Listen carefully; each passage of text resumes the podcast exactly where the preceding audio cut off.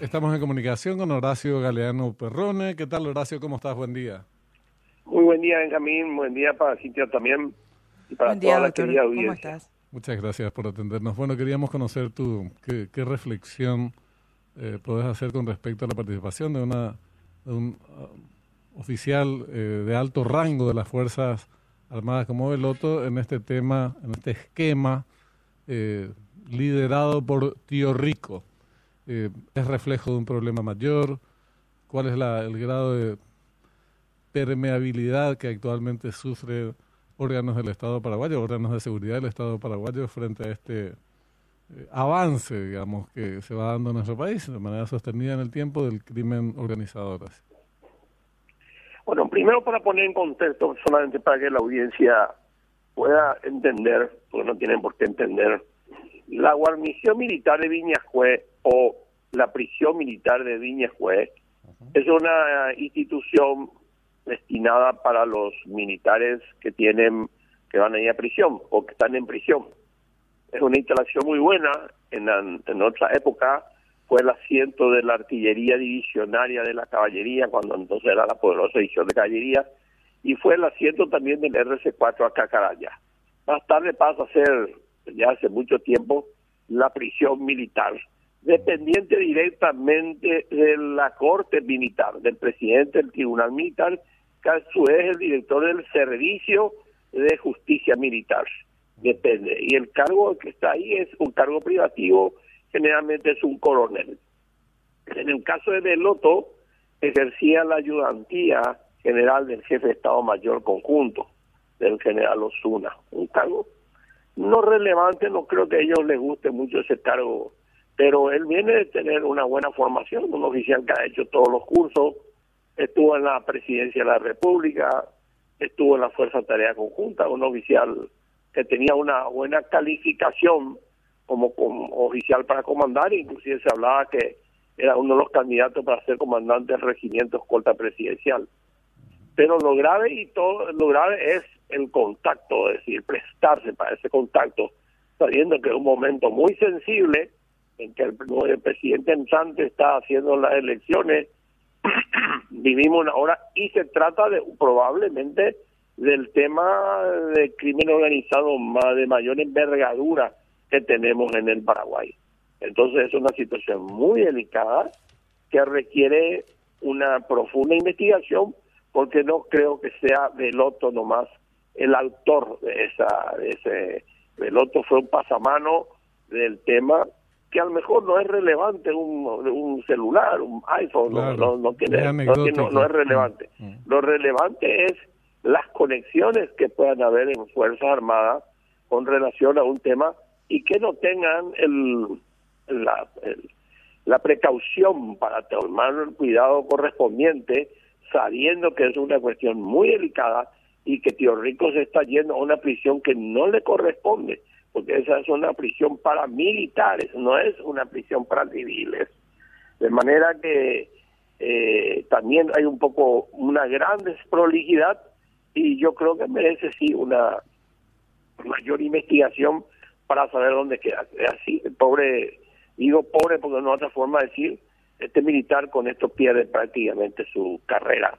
Aunque no venga, como dice en algún periódico, una baja deshonrosa con pasar a retiro y perder su carrera en el momento más importante de su vida militar, eh, es una cuestión muy, muy delicada y sobre todo porque es un síntoma y un signo de que hay una enfermedad también dentro de las Fuerzas Armadas. Sabes que eh, este tema del celular efectivamente es una cuestión anecdótica y si bien no es anecdótico que pudiera ser eventualmente designado como eh, comandante del regimiento escolta presidencial por el nuevo gobierno, eso es a futuro. Estaba viendo inclusive que diarios como La Nación eh, establecían este, dando por descontado, no sé por qué dan por descontado de que iba a ser ocupar ese cargo, pero eh, lo señalaba también el diario La Nación como por citar una de las tantas fuentes periodísticas que ponen de relieve este hecho. Sin embargo, la cuestión previa me parece que es la que vos señalás, que es el reflejo de una enfermedad que está en curso eh, en las Fuerzas Armadas y cómo buscar establecer, eh, si existen, eh, relaciones de él con otros mandos militares que podrían formar parte de esquemas vinculados al crimen organizado. No es, no es una cuestión, eso sí que no es anecdótico, ¿eh?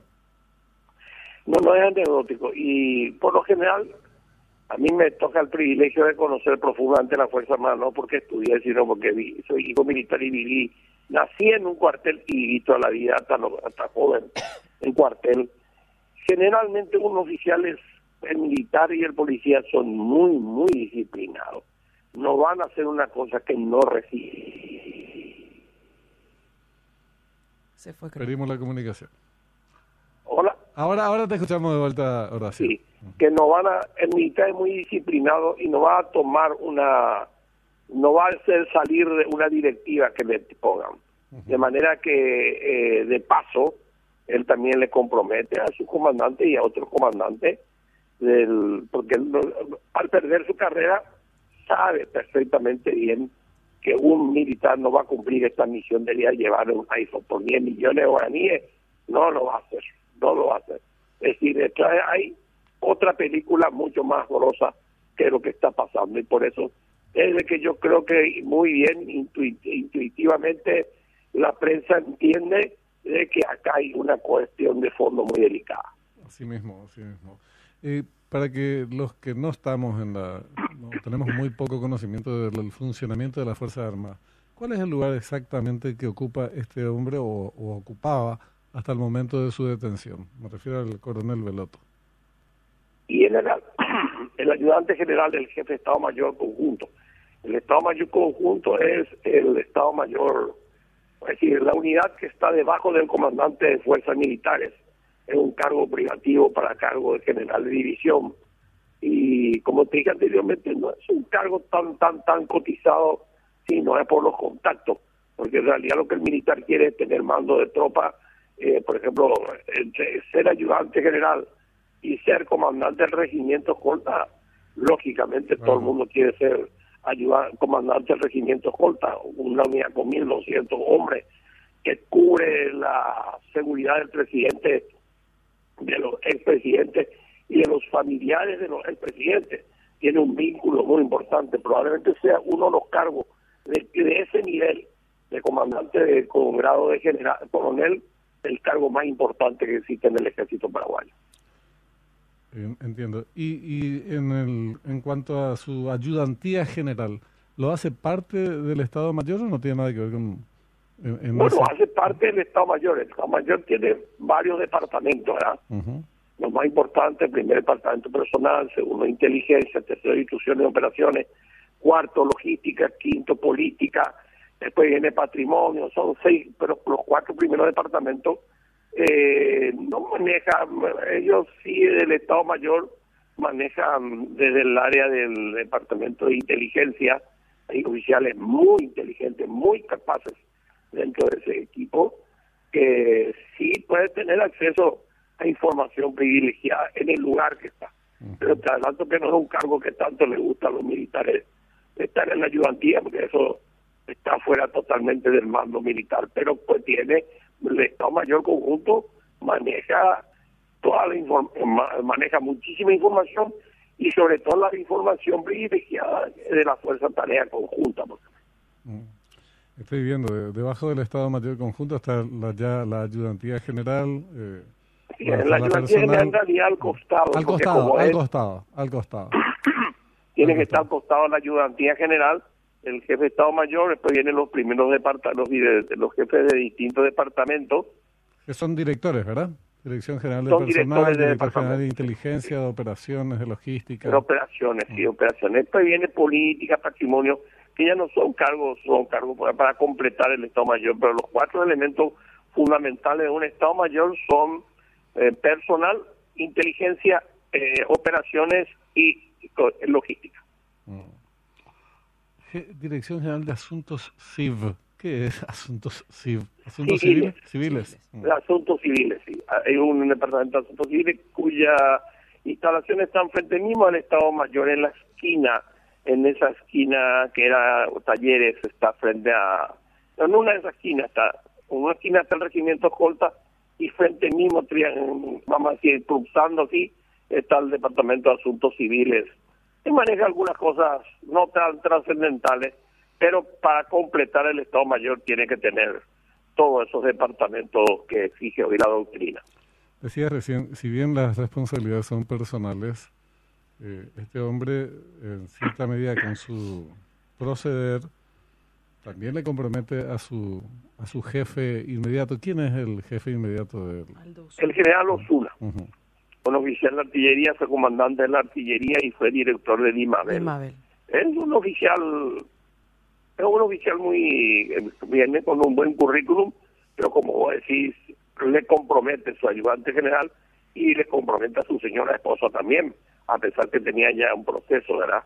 Lo cual significa que estaba muy deteriorada, porque yo creo que lo último que hacemos nosotros es querer comprometer a nuestra mujer, a nuestra esposa, la madre de nuestro hijo. Sí, se supone. Se supone. No siempre es lo que ocurre. Lo madre, uno se estará refregando la mano porque este ya salió de la cadena y todo el mundo se apresura para saber cuándo va a dar los nombres de Santi. Yo en esto tiene que no no apurarle, no hay por qué apurarle, tiene que tomarse el tiempo prudencial para hacer las cosas buenas. Imagínate en un nombramiento como este, qué equivocación podría haber tenido. Eh, yo honestamente no sé de dónde surgió la, la versión de que este hombre puede ser, como muchos otros pudieron haber estado en la, en la danza de los nombres, pero aparentemente es una información que, que el presidente maneja con, el presidente electo, digo, maneja con mucho, con mucho hermetismo, con mucho sigilo eh, esta cuestión y comparto con vos que me, parece que eh, son las informaciones que después de muchos chequeos se divulgan más adelante. Eh, no, es poner inclusive a funcionarios futuros ya al tiroteo impiadoso de aquí al 15 de agosto, ¿verdad? Claro, yo creo que hay que dejarle que sea, por el momento, desde el análisis está manejando muy bien, con mucha prudencia todo esto. es impecable como está manejando esto.